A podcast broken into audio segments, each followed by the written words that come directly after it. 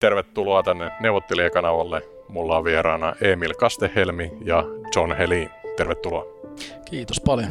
Joo, kiitos, kiitos.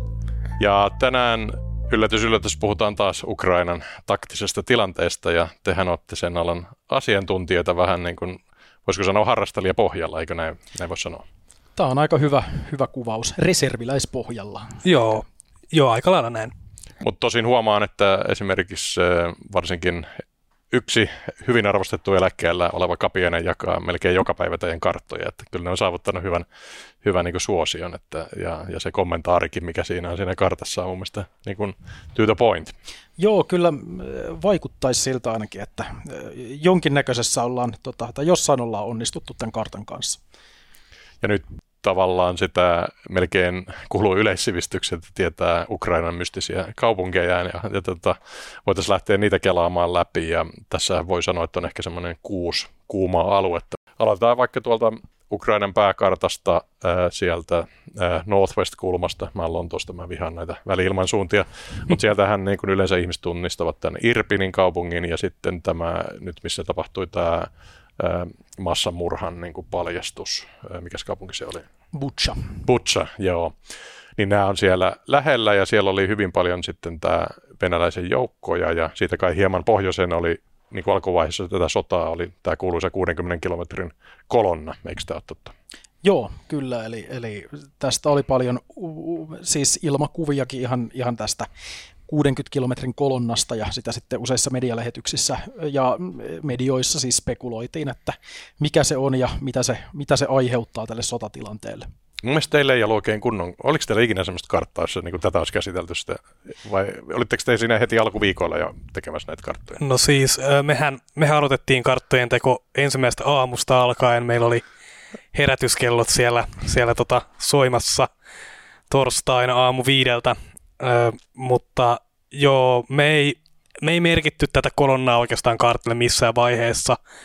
Me ei koettu sitä ehkä niin kuin sinänsä, sinänsä niin kuin merkittäväksi sen, sen, sen, sen yleistilanteen kannalta muuten kuin, että, että tiedettiin alueella olevan niin kuin paljon joukkoja. Ö, meidän, meidän käsityksen mukaan kyseessä oli siis tämän niin kuin Venäjän kansalliskaartin, eli siis ö, tämmöisen puolisotilaallisen tai no oikeastaan melkein täysinkin niin kuin sotilaallisen tämmöisen rinnakkaisorganisaation joukkoja lähinnä siinä, joiden tarkoituksena sitten alun perin olisi sitten ehkä, ehkä ollut niin kuin osallistua Kiovan miehitykseen, kun tämä kaupunkihan piti siis vallata kolmessa päivässä alun perin, mutta, mutta, mutta siitä sitten ei siis tullut mitään, ja, ja sitten viikkojen kuluessa Ukraina aloittaessa vasta hyökkäykset tämä, tätä kolonna sitten hajosi sieltä tieltä metsiin kaivautumaan – asemiin. Ja, ja tota, ihan niin kuin sillainkin asemiin, että, että, että siellä kaivauduttiin Tchernobylin radioaktiivisiin metsiin ja kaikkea muuta hauskaa. Joo, tuosta voisi ottaa video vaikka, niin äh, katsotaan vähän, että kaivautuminen niin oli aika iso. Nythän ne niin kuin lähti pois sieltä mystisesti, mutta tota, oliko tässä kaivautumisvideossa jotain te haluaisitte kiinnittää huomiota? No siis siinä, siinä lähinnä se osoittaa sen, että, että meillekin oli hieman ehkä epäselvää, että onko tämä vain jonkinnäköinen tämmöinen niin kuin huhu tai vitsi, että siellä nyt nämä vihollinen kaivautuu radioaktiiviseen maahan, mutta sitten nämä dronekuvat osoitti, että tämä oli ihan totta, että tämä nimenomaan siis siellä, siellä on ihan, ihan siis linnotteita kaivettu sinne maahan. Kyllä joo, joo että, että, että siinä niin näkyy noin juoksuhaudat puolillaan vettä tässä vaiheessa ja siellä on varmaan sitten ollut siis mukavaa semmoisen radioaktiivisen hehkun lämmössä istua siellä, siellä Poteron nurkassa. Ihanaa. No mutta siitä sitten vähän etelään tuo Irpin, niin siellähän teillä oli ainakin jonkinlainen tappelu mun mielestä Twitteristä, että vedettiinkö siellä suomalaiskansallista motitusta vai ei, niin sanopa tähän viimeinen sana. Joo, siitä lähti semmoinen erikoinen huhu liikkumaan, että tota noin niin, ähm, siellä olisi siellä Hostomelin ja Irpinin ja Butchan alueelle äh, muodostumassa jonkinnäköinen motti. Tässä oli kolmenlaisia eri äh, teorioita siitä, että missä välillä se motti oli koko sen Kiovan niin kuin läntisen hyökkäysalueen kokoinen ja välillä se oli vaan ollaan siellä Butcha Hostomel Irpin alueella, mutta siis hirveä huhumylly siitä, että siellä on valtava motti, jossa on parhaimmillaan kymmeniä tuhansia venäläissotilaita. Ja... Selittäkääs vielä maalikoille, mikä motti on. Eli siis kun me puhutaan motista, niin siis puhutaan niin kuin saarretusta sotilasjoukosta, joka on eristetty omista huoltolinjoistaan sekä niin kuin muista, muista omista joukoista. Eli, eli tota, suomalaiselle varmasti kouluhistoriasta tuttu Raatteen tieltä nämä, nämä motit, joissa siis pistettiin venäläisiä ää, tämmöisiksi erillisiksi osastoiksi pitkin niin kuin tietä sivusta hyökkäyksillä ja, ja, ja sitten siellä loppuruoka ja loppuammukset ja loppu vähän kaikki muukin motivaatio mukaan lukien. Kyllä, ja tämmöistä sitten jotenkin haluttiin hahmotella sinne sitten, sitten Kiovan länsipuolelle. No totuushan oli se, että nämä huhut vello useamman päivän ja mitään mottia ei koskaan ollut olemassakaan. No niin, kuulitte sen täältä. Sitten jos mennään tähän Dnieprjoen niin kuin, itäpuolelle, niin siellä oli sitten taas Kiovan se toinen keskittymä, ja mä tuon Pekka Toverin kanssa analysoin, siellä oli yksi tämmöinen tota, motorisoitu pataljoona joukko, joka oli mennyt kaupungin keskustaan ja sai siitä ansaitsemansa tota, tykistö tai, tai vastaavan tulen sitten. Ää, mutta siellä oli sitten toinen niin kuin taist, tämän Kiovan pohjoispuolen taistelun merkittävä linja. Joo, oli. Eli siellä oli tavallaan se kutsutaan sitä kutsumme sitä tällaiseksi itäiseksi hyökkäyskärjeksi, ja, ja se oli sitten siellä Kiovan esi, itäisillä esikaupunkialueilla, ja sitten taas toisaalta myös siitä, kun mennään hieman pohjoiseen, niin oli myös tämä Chernihivin kaupunki, jossa oli sitten myös tämmöisiä erinäisiä saarastusyrityksiä ja paikoin onnistumisiakin siinä. Mutta sitten ei tullut tätä suurta motitusta tai Ukrainan niin kun hyökkäyssotaa, että venäläiset vaan päätti vetäytyä. Oliko tämä, tota, näkyykö tämä heti teidän siinä intelligenssissä kun, jotenkin, kun se vetäytyi? Vai? Joo, siis tässä on tota, niin kuin syyt tähän vetäytymiseen on, on siis varmasti semmoisia, joista myös voidaan puhua tässä, tässä kohta, mutta, mutta kyllähän se alkoi niin kuin näkyä hyvinkin nopeasti, eli siis venäläiset aloitti vetäytymisen 30. päivä, todennäköisesti 31. päivä vastaisena yönä Ja, ja, ja, tuli heti sitten 31. päivä esimerkiksi drone-kuvaa Hostomelin lentokentältä, jossa näkyy, miten se lentokenttä on niin kuin täysin hylätty. Eli paikalla ei ole vielä ukrainalaisia, mutta ei ole myöskään venäläisiä, eli siis näkyy niin kuin selkeästi drone-kuvassa kaikki nämä asemat tyhjinä ja, ja, ja, ja, ja niin kuin tällaista. Että se, et se alkoi niin kuin näkyä hyvin nopeasti. Oltiin jo epäilty jonkin aikaa ennen sitä, että, että siellä saattaa niin kuin vähentyä tämä tätä presenssi. Hyökkäyksetkin oli jo, oli jo, oli jo tavallaan loppunut siinä vaiheessa, mutta, mutta sitten kun se lähti, niin se lähti kyllä niin kuin todella nopeasti tavallaan tämä Venäjän joukkojen irtiotto sieltä.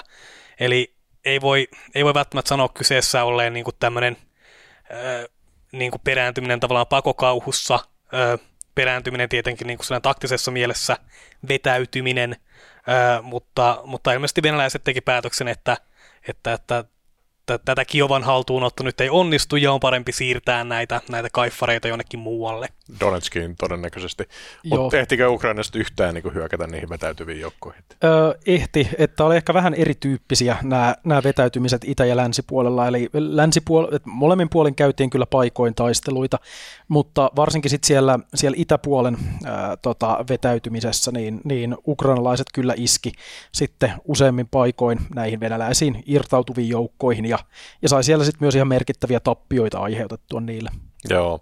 Sitten jos vedetään tuolla maantieteellisesti sinne tuota Koilliskulmaa, onko sillä se Harkovan kaupunki, niin Joo. onko siellä on kans aika paljon ollut kähinää, mutta se tavallaan pysynyt kai ukrainalaisten hallussa aika hyvin. Joo, siis, siis Venäjähän on, on, on ekasta päivästä asti yrittänyt vallata Harkovaa, ää, tai ainakin yritti, ää, ja siis niin kuin Harkovassakin oli siis tämmöinen saarrostusyritys, näkyy, näkyy usealla kartallakin Harkova saarrettuna, tätä ei kuitenkaan koskaan tapahtunut. Venäjä ei siis päässyt koskaan kaupungin eteläpuolelle asti, mutta, mutta Harkovassahan nähtiin ensimmäiset nämä, nämä viitteet venäläisestä raskaasta tulenkäytöstä sitten sodan viidentenä päivänä alkaen, jolloin alettiin sitten käyttää siviilikohteisiin tulta. Ja, ja se Harkovan kaupungissa on niin kuin merkittävä määrä rakennuksia kanssa vaurioitunut tähän mennessä. Mutta nyt sitten Ukraina vastahyökkäysten sekä osittain venäläisten vetäytymisen ansiosta siellä on, äh, Harkova on niin kuin aika lailla poistunut tämä, tätä piiritysuhka sieltäkin, eli venäläiset vaikuttaa sielläkin keskittyvän sinne kaupungin itäpuolelle, jos ne kaupunki ollenkaan enää keskittyy. Joo, että sehän oli oikeastaan, ei siellä ehkä ensimmäisen viikon tai ainakaan puolentoista viikon jälkeen ole erityisen merkittäviä semmoisia taisteluita siellä kaupungin alueella, siis sillä tavalla nähty, että venäläiset olisi oikeasti vakavissaan yrittänyt sitä saartaa, Eli, eli siinähän ne on nyt sitten keskittynyt jo yli kuukauden ajan oikeastaan vaan siviilien murhaamiseen epäsuoralla tulella sillä alueella. No sitten jos mennään sinne ihan itään Donetskin ja Luhanskin alueelle, jotka oli jo vuonna 2014 saakka ainakin osittain kai Venäjän hallinnassa, niin mulle on jäänyt hyvin epäselvää, että käydäänkö siellä ollenkaan taistelua vai onko ne kuin Venäjän täydellisessä hallinnassa nämä?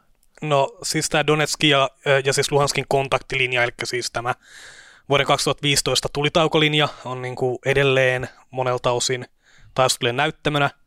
Siellä on osittain aktiivisempaa taistelua, osittain, osittain vähän sitä kevyempää taistelua, mutta oikeastaan niin kuin siellä niin kuin tulitaukolinjalla ei ole tullut ihan niin kuin hirveästi tämmöisiä isoja offensiiveja, paitsi sitten sodan alussa pohjoiseen, eli siis niin kuin pohjoisesta luotiin maayhteys tänne niin kuin Harkovaa kohti hyökänneisiin joukkoihin.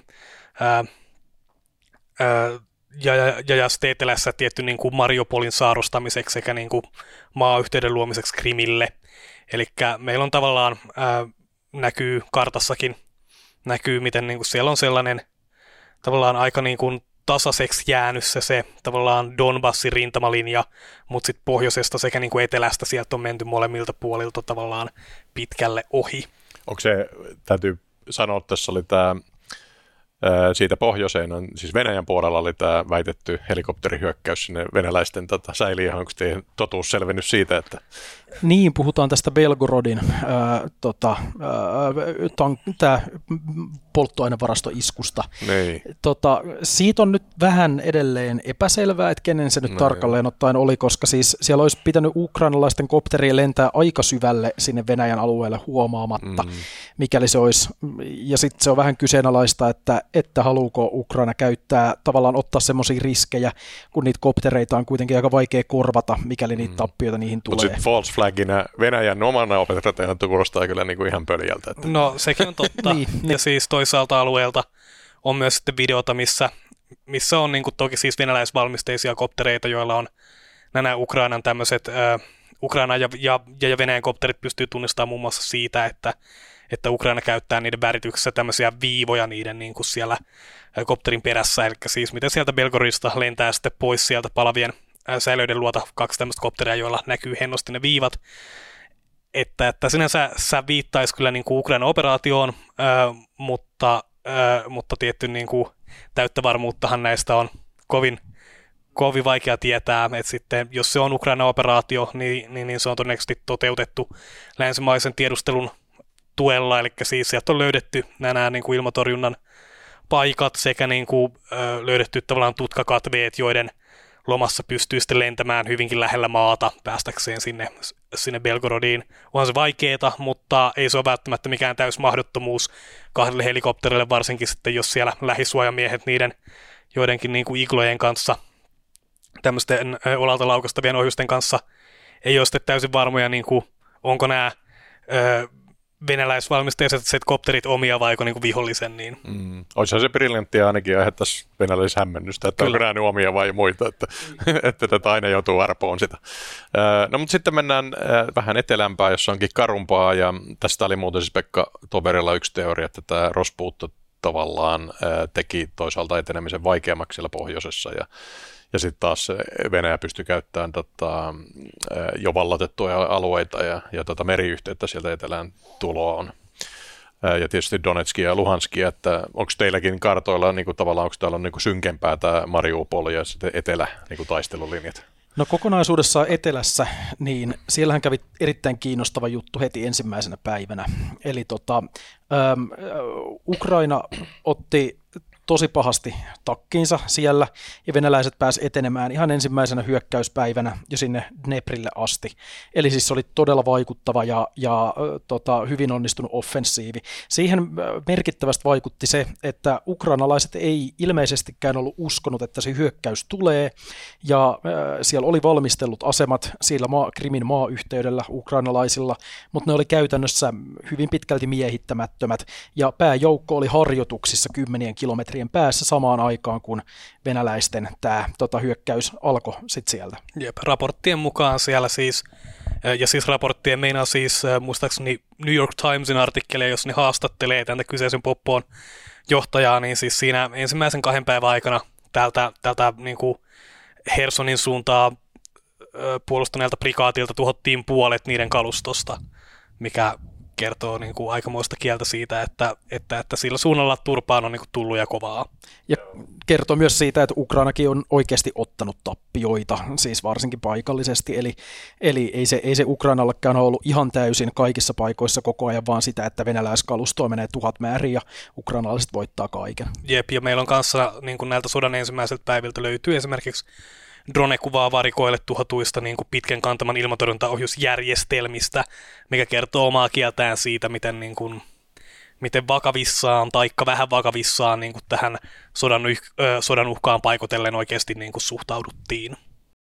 Niin siinä varmaan sitten Ukraina tosi tuli oikeasti yllätetyksi, mikä tuntuu vähän oudolta, kun eikö siellä teilläkin olla herätyskellot soimassa. Kyllä, kyllä. Se on oikeastaan jännä. Siis mä oon kuullut tästä monenlaisia väitteitä ja, ja perusteluita, joista yksi oli se, että Ukraina oli semmoisessa käsityksessä, että venäläisten hyökkäys oli niin huonosti, val, niin kuin, että, että valmistelutaso oli niin alhainen, että ne ei yksinkertaisesti uskonut kaikesta ö, tulevasta informaatiosta huolimatta, että se voisi vielä alkaa. Ja no nyt se on sitten nähty, että sehän oli huonosti valmisteltu ja se logistiikka on ollut täysin katastrofaalisessa kunnossa, mutta niin ne vaan tuli sieltä silti.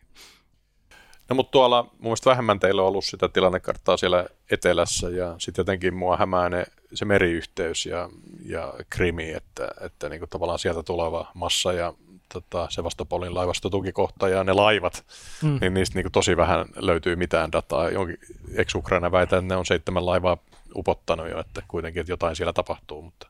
Joo, äh, jo siis niin kuin tässä näin tietty tulee tulee ehkä niin kuin meidän, meidän oman toiminnan haasteet esiin. Mm. Eli siis kun me tehdään tilannekarttaa lähtökohtaisesti avoimista lähteistä, niin, niin, niin, niin mikäli ne laivat siellä merellä seilailee, niin sitten niistä on aika vähän siellä merenneidot twiittailee laivojen sijainteja. Niin, nyt voisi lyhyen katsauksen tähän teidän niin kuin avoimen lähteen tiedosteluun tehdä, että mihin ne perustuu? Siis onko ne ihan silminnäkiä havaintoja ja kommunikaatiota siellä kylätasolla vai miten, miten se te keräätte sitä dataa? No se perustuu tosi moneen asiaan. Eli meillä on siis, ähm, no nämä meidän lähteet on vähän riippunut ja vaihdellut sodan eri vaiheissa, mutta kokonaisuudessaan meillä on kaikkea aina niin kuin ihan perussosiaalisesta mediasta, sitten vaikka erilaisiin tämmöisiin äh, äh, chat, ukrainalaisiin chattiryhmiin, siis tutkasatelliitteja ja satelliittien ilmakuvia, äm, tieliikennekameroita oli varsinkin tässä sodan aluksi tämmöisiä niin kuin vapaasti saatavilla olleita live-striimejä ja, ja sitten kaikki tämmöiset paikallisryhmät vaikka Facebookissa ja Telegramissa, semmoiset niin kuin tasoa Hersonin puskaradion tyyppiset hommat, niin niistä on ollut tosi paljon hyötyä ja niistä me ollaan pystytty repiä sitä ajantasasta informaatiota eri paikoista. Eikö se ole me- metsäpalokamerat tai, tai niinku kuvat, joo. jossa tuli jossain vaiheessa joo, teidän joo, tyyppiset, joo. Ja sitten mm. paikallismediat muun Kyllä. muassa ja, ja isommat Kyllä. ukrainalaiset mediat tietysti. Vedättekö te jollain Google Translateilla niitä vai te, osaatteko te Ukrainaa? No siis meillä on tiimissä yksi kappale slavisteja, jolle me laitetaan kinkkisimmät asiat sitten käännettäviksi. Ja, ja videot, joista vaikka pitää saada niin kuin ääntä, ääntä ulos.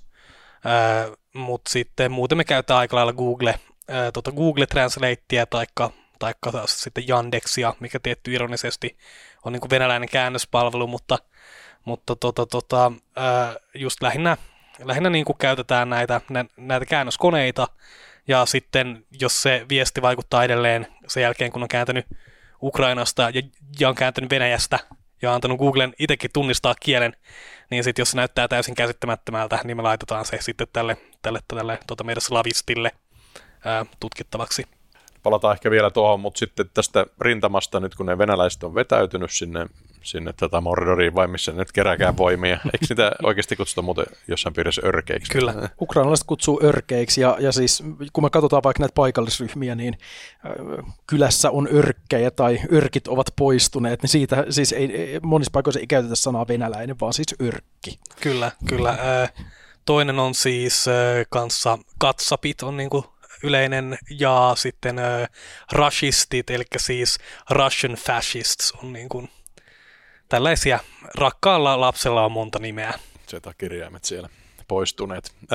Mutta sitten tosiaan, jos ne nyt on vetäytynyt sinne äh, itäosiin ja ottavat sieltä vauhtia, niin yksi amerikkalainen kenraali tuolla CNNllä sitten piirteli sinne Ukrainan niin kuin itä-keskiosaan sitten semmoisia, että nyt ne niin kuin venäläiset voisi niin näyttää voimansa, että tavallaan menee avointa maastoa sieltä niin kuin kunnolla tota, ohjustulen alla sitten, että tämmöistä se sieltä veikkaili, että sieltä venäläinen niin kuin hyökkäysaalto tulisi sieltä keskeltä.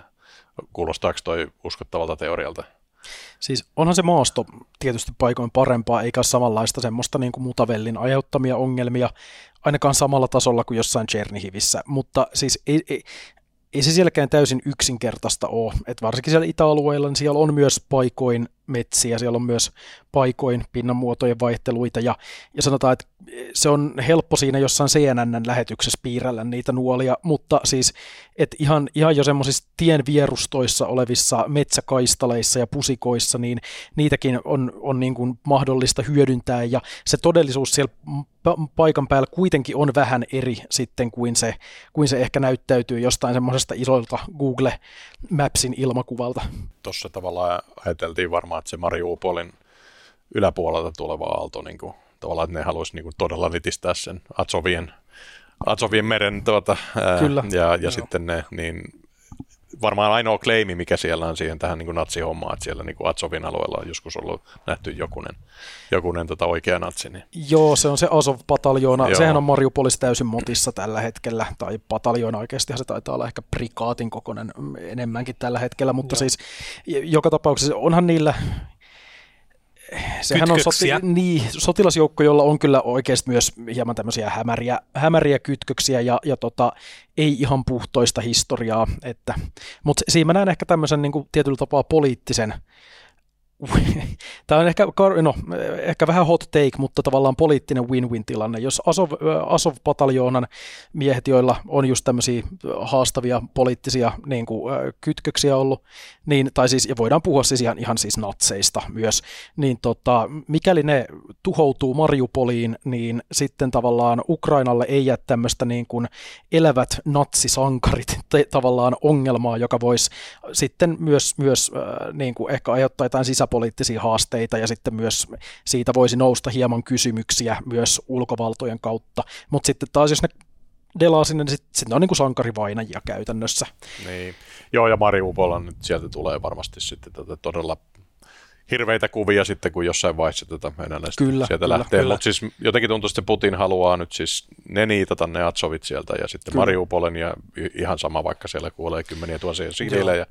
Ja, ja, ja sitten luoda yhteyden sinne Krimiin. Että. Joo, kyllä. Et mä ehkä sen verran vielä, että en, en siis suinkaan sano, että kaikki Asovin miehet ovat ö, mm. uusnatseja, mutta, mutta tämä on kyllä se nyt aika, aika selkeää on, että siellä niitäkin on siellä joukossa. Ja toki Mariupolia on myös puolustamassa myös paljon muitakin kuin pelkkiä Asovin miehiä. Että siellä on vaikka paikallisjoukkoja ja siellä on sinne nalkkiin jääneitä muita ukrainalaisjoukkoja. Eli, eli se ei ole ihan niin yksinkertainen puolustus. Näkyykö teidän kartoissa näitä tota, punaisen ristin eh, humanitaarisia käytäviä vai onko niitä ikinä edes avattu? No me näytettiin niitä jonkin aikaa kunnes sitten venäläiset miinotti niitä käytäviä ja me todettiin, että, että, että näiden näyttämisestä ei ole välttämättä mitään hyötyä, kun niin kuin eipä nämä oikeasti merkkaa aivan, aivan niin. hirveästi tässä, tässä niin kuin osana, se, osana konfliktia. Se oli niin, niin kuin me just mietittiin, että nämä nyt on näitä käytäviä, joilla Venäjä taas murhaa siviilejä X määrän, niin se oli vähän se, näyt, se ei niin kuin ehkä palvellut sit sitä kokonaistilannekuvaa.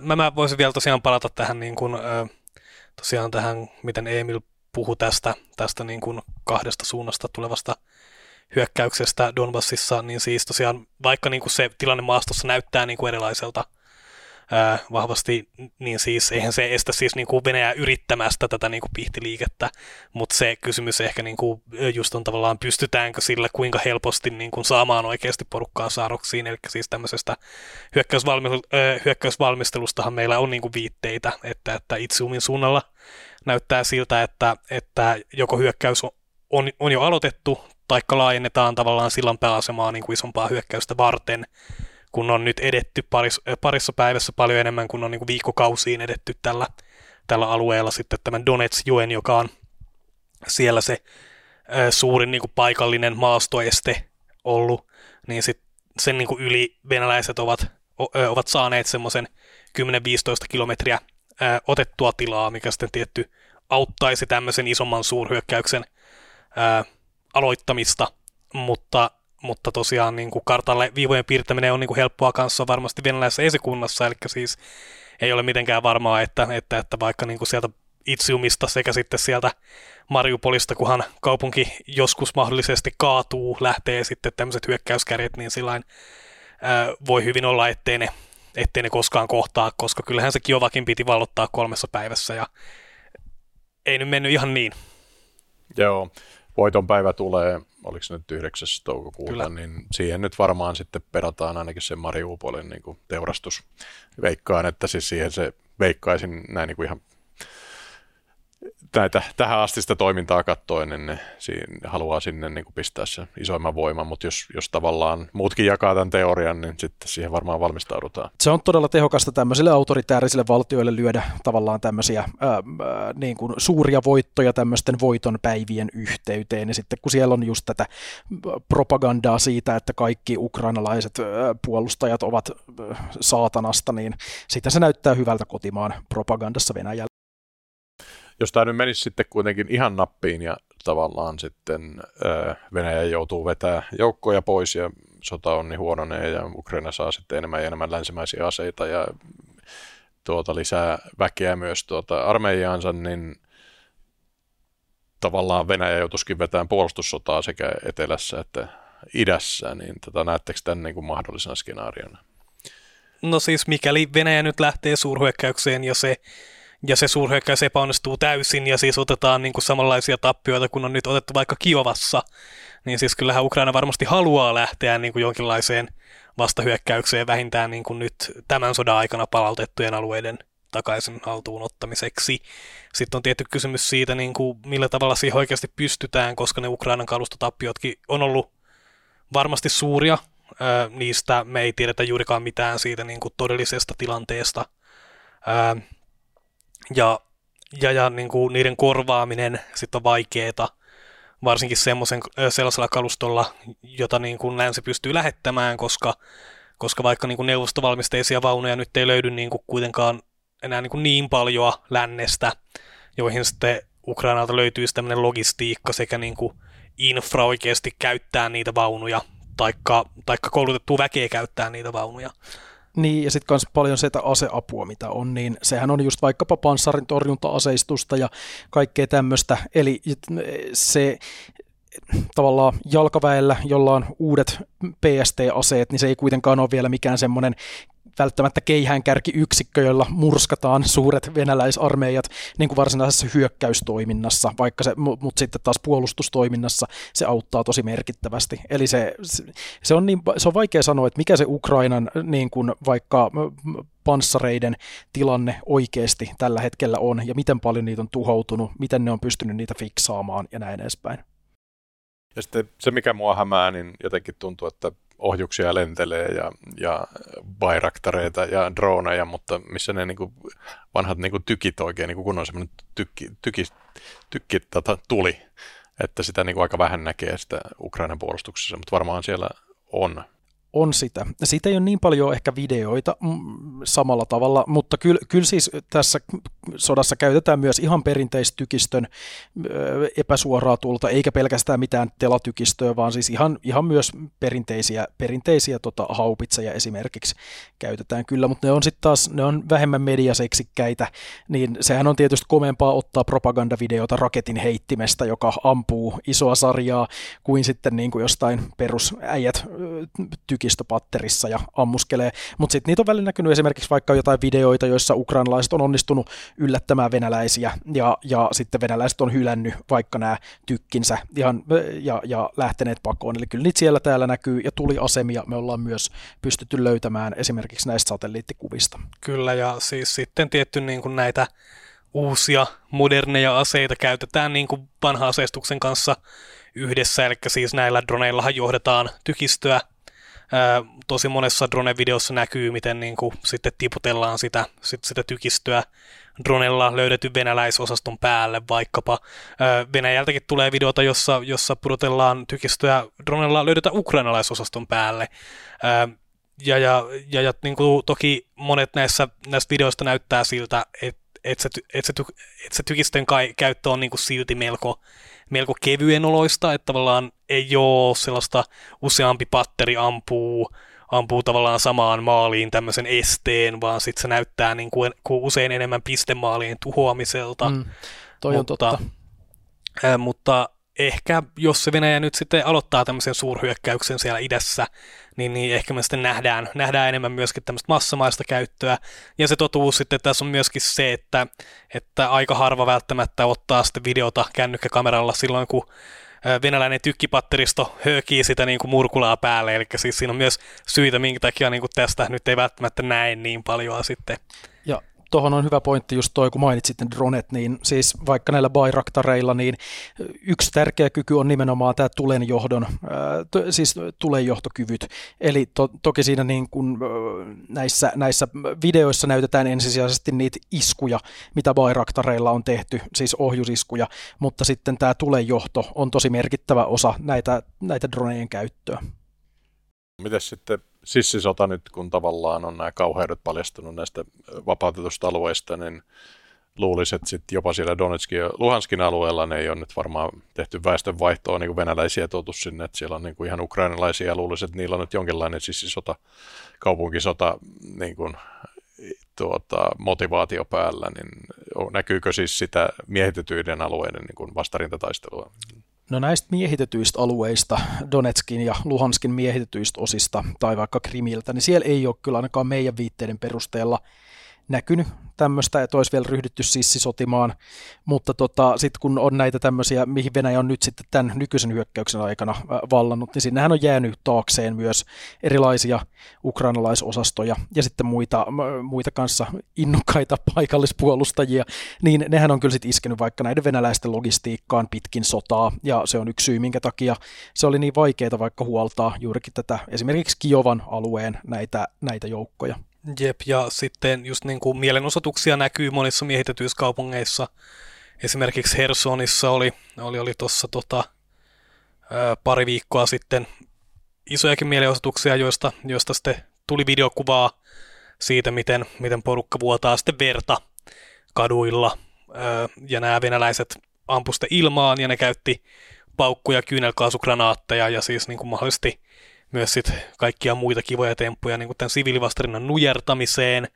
Ää, ja sitten on myös, on myös tavallaan tullut, tullut semmoista infoa, että, että, että joissain miehitetyissä kaupungeissa niin kuin olisi aktiivista vastarintatoimintaa sillain nuorten miesten toimesta, mutta se on hirveän vaikea varmistaa, että nämä on lähinnä huhuja, mutta sitten toki niin kuin vuodesta 2014 asti miehitetyillä alueilla Donetskissa ja siis Luhanskissa – Toki ennen niin kuin sotaa niin sanotusti evakuoitiin porukkaa Venäjän puolelle, eli siis siellä on varmaan haluttu osittain myös niin kuin minimoida tämmöiset mahdollisuudet. Ja sitten sotilasikäiset miehet pakko värvättiin armeijaan, mm. mikä tota, vähentää varmasti niin kuin kykyä semmoiseen aktiiviseen niin kuin sissitoimintaan.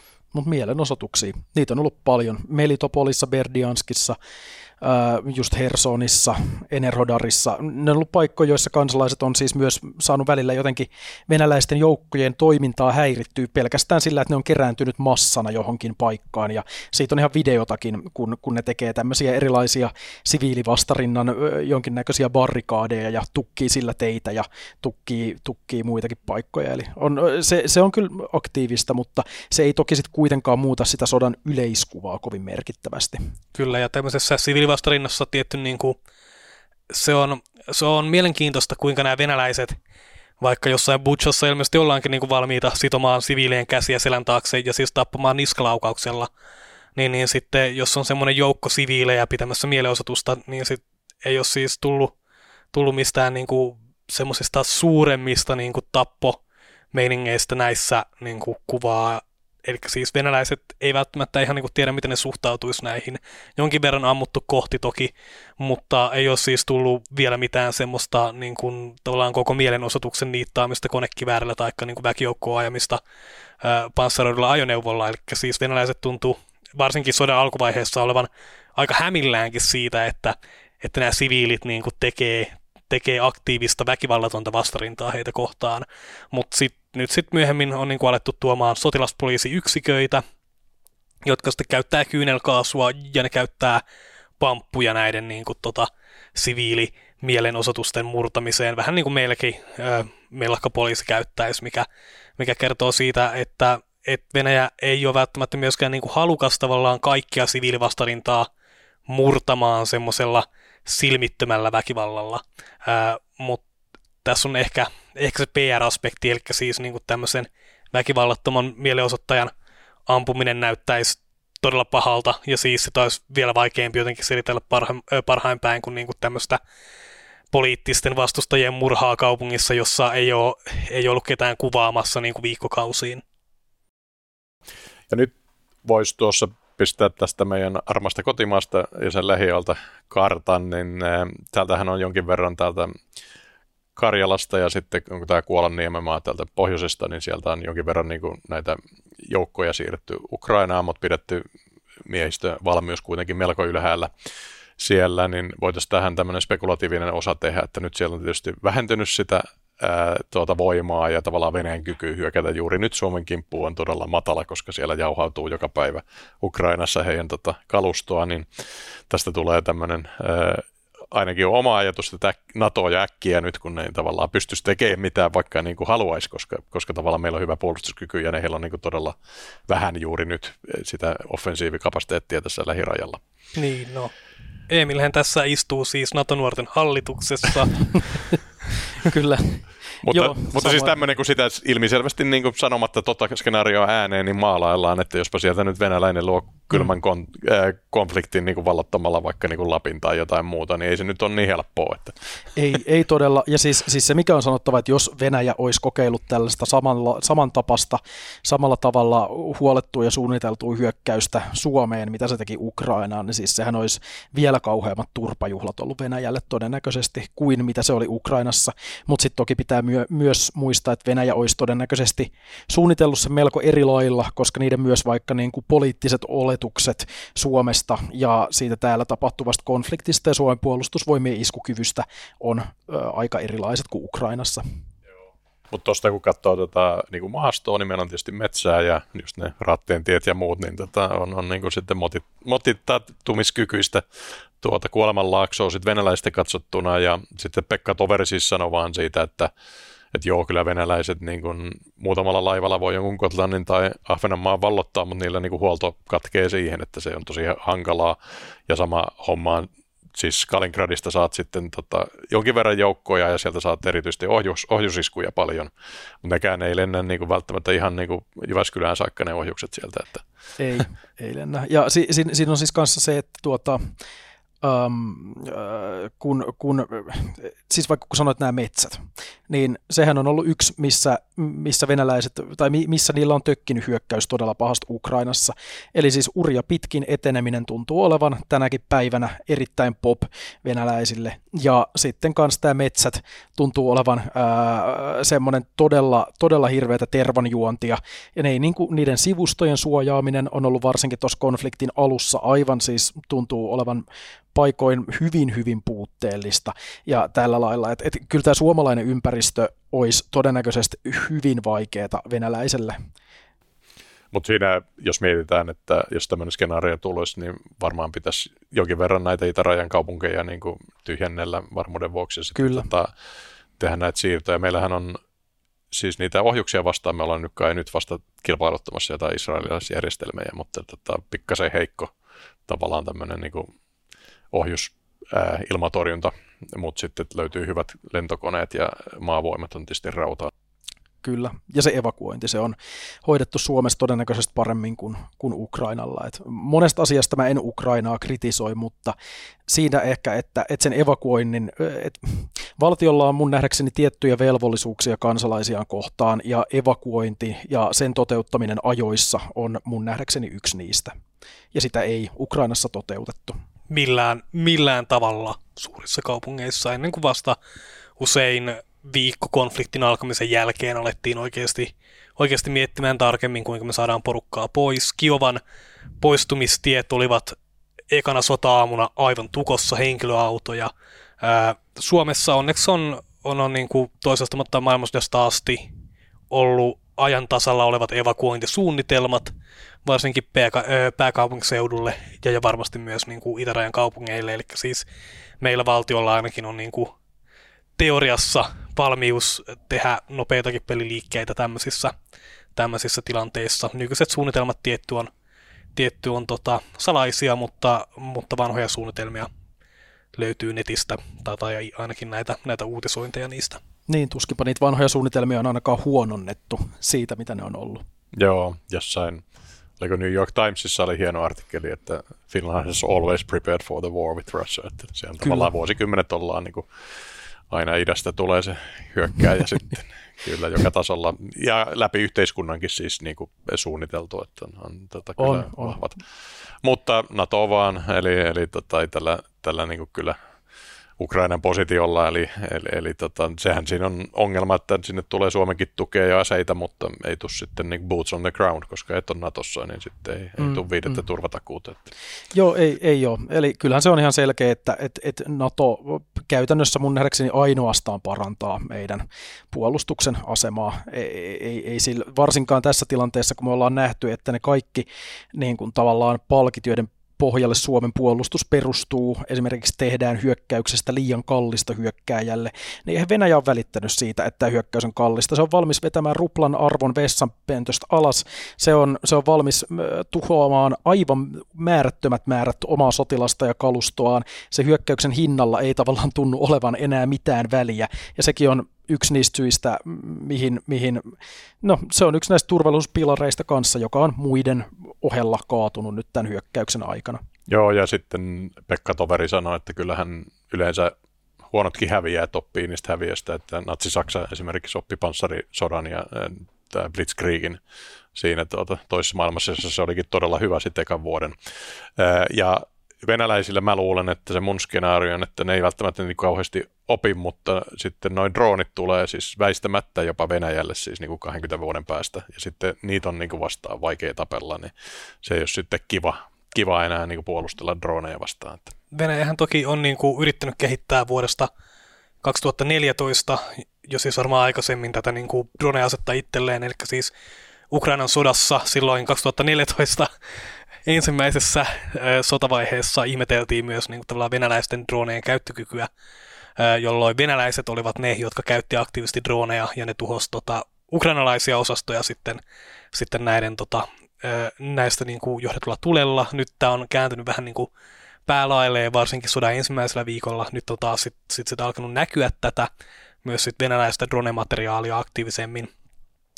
Ö, mutta siis kyllä mä itse siis usko venäläisten voivan oppia tästäkin, että, että, että tässä on käytetty aika paljon tämmöistä talvisota-analogiaa tästä sodasta.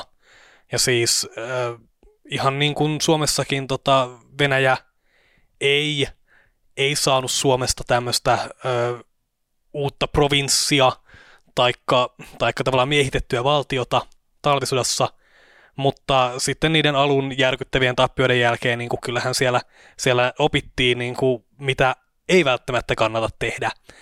Ja, ja, ja, ja sitten tavallaan sotilaallisesti kuitenkin lyötiin Suomen puolustusvoimat kentällä, eli siis onhan tässä niin kuin mahdollisuus siihen, että, että, että venäläinen tarkastelee sitä, mitä on nyt tehty, mikä siinä ei ole toiminut, ja se laittaa nyt jo sitten siellä idässä näitä oppeja ää, tavallaan toimintaan, mikä oikeastaan näyttääkin siltä, koska siis äh, hommahan näyttää siltä, että tämä venäläinen haluaa tavallaan keskittää nyt niitä joukkoja tiukemmin koska se haluaa pystyä käyttämään sen oman doktriinin mukaista taistelua, eli siis sitä keskitettyä tulen käyttöä, keskitettyä panssarikärkiä ja näin, jota se ei ole voinut tehdä aikaisemmin. Ihan niin kuin se Pekka Toverikin sanoi, että, että kun on hyökätty kolmesta, ilmasta suunnasta, äh, kolmesta ilmansuunnasta samaan aikaan, niin, niin sitten joukot on ollut E- erittäin levällään, jolloin näitä tavallaan painopisteitä ei ole kyetty luomaan. Nyt sitten selkeästi, kun on vedetty ne joukot irti sieltä, aletaan luomaan niitä painopisteitä, minkä saattaa viitata siihen, että, että, että Venäjäkin saattaa alkaa saamaan jollain tavalla sotilaallista menestystä. Ja pitää ymmärtää kanssa, että, että jos historiasta puhutaan, niin se, joka sanoo tässä vaiheessa sotaa, että Venäjän tappiot ovat liian raskaat, niin otta, ota historiankirja käteen ja katso, että minkälaisia tappioita Venäjä on tavallaan ottanut eri sodissa ja kyennyt silti toimimaan. Ja eli siis, eli, eli ei se, ei, vielä kuitenkaan Venäjän koko armeija ei ole täysin murskattu. Eihän sitä, siellä ole tehty edes liikekannallepanoa, ja sotaa on käyty, käyty vasta alta puolitoista kuukautta. Eli kyllä nyt siis tässä vaiheessa vielä on mun nähdäkseni liian aikaista sanoa mitään täysin viimeistä sanaa Venäjän armeijan toimi, lopullisesta toimintakyvystä, iskukyvystä tai sitten siitä, että, että kumpi osapuoli tämän on voittanut. No sitten tästä ää, Open Source Intelligencestä OSINTista, niin ää, nyt teillä on jo aika, aika niin puoliammattimainen tiimi siinä ja aika hyvä seuraajakunta, niin oletteko te huomannut, että on vastaavia kansainvälisiä tuota, ää, tuota tietotoimistoja tai, tai OSINT-porukoita? Onko teillä niiden kanssa yhteistyötä? No onhan niitä siis kyllä, että on useampia karttaprojekteja, joita me myös seuraillaan ja vertaillaan sitten omaa karttaamme niihin. Ja sitten jos, jos on niin kuin meidän tilannekuvasta jotakin radikaalisti poikkeavaa, niin me pyritään siinä tapauksessa sitten selvittää myös niitä suuntia, että onko vika nyt meidän kartassa vai heidän kartassaan. Ja tota, ää, aika usein on, on osoittautunut, että ei ainakaan meidän kartassa ole mitään suuren suuria vikoja ollut. Et, ja me tiedetään myös, että tietyt toimijat käyttää sit myös meidän karttaa tosi vahvasti omissa, omissa lähteissään. Jep, tässä on toki vaarana sitten se, se, että kun toimijat käyttää toisiaan lähteinä, että, että päästään tämmöiseen feedback loopiin, jossa, jossa kaikki taputtelee toisiaan selkään, kun on, nyt on kartat on mukavasti samannäköisiä, mutta, mutta, mutta jos siellä on kaikissa sama virhe, niin sitten sehän on ikävää, mutta, mutta tosiaan seurataan kansainvälisiä toimijoita, jotka tekee samaa asiaa, ja se, ja se välillä jouduttu toki korjaamaan kanssa, kanssa omia virheitä, joko sitten sieltä saadun tiedon perusteella taikka, taikka jostain muusta lähteestä saadun tiedon perusteella, mutta keskimäärin tilannekuva on vastannut ainakin kohtalaisen hyvin sitä, mitä, mitä se tilanne siellä kentällä niin sanotusti on et me just, juuri tämän tällaisen niin kuin näiden feedback loopien selkään taputtelun välttämiseksi, niin me halutaan, tai siis pyritään siihen, että se tieto, mitä me saadaan, että me ei suoraan vaan kopioida jonkun karttakuvaa, koska kolmessa muussa kartassa asia sanoo näin, vaan me pyritään pääsemään sitten sen tiedon sinne nimenomaan alkulähteelle, että mistä tämä tieto on saatu, ja sitten vasta sen perusteella laitetaan omaan karttaan. Tämä myös vaikuttaa sitten siihen, että joissain kartoissa jotkut tietyt muutokset saattaa näkyä nopeammin kuin meidän kartassa, mutta sitten se on toisaalta positiivisena myös se, että meidän karttaan tulee huomattavan vähän myöskään semmoisia sattumia, että et, et joku asia yhtäkkiä ilmestyisi sinne ja sitten se onkin heti pois, koska se on virheellistä tietoa. Hienoa, tuota, teette hyvää työtä, pistän tuohon äh, show noteihin tämä teidän äh, äh, saitin äh, lähteen ja äh, tota, URL ja sitten, sitten myös tämän kartan koordinaatit. Mulla on ollut vieraana Emil Kastehelmi ja John Helin. Kiitoksia. Kiitos. Kiitos.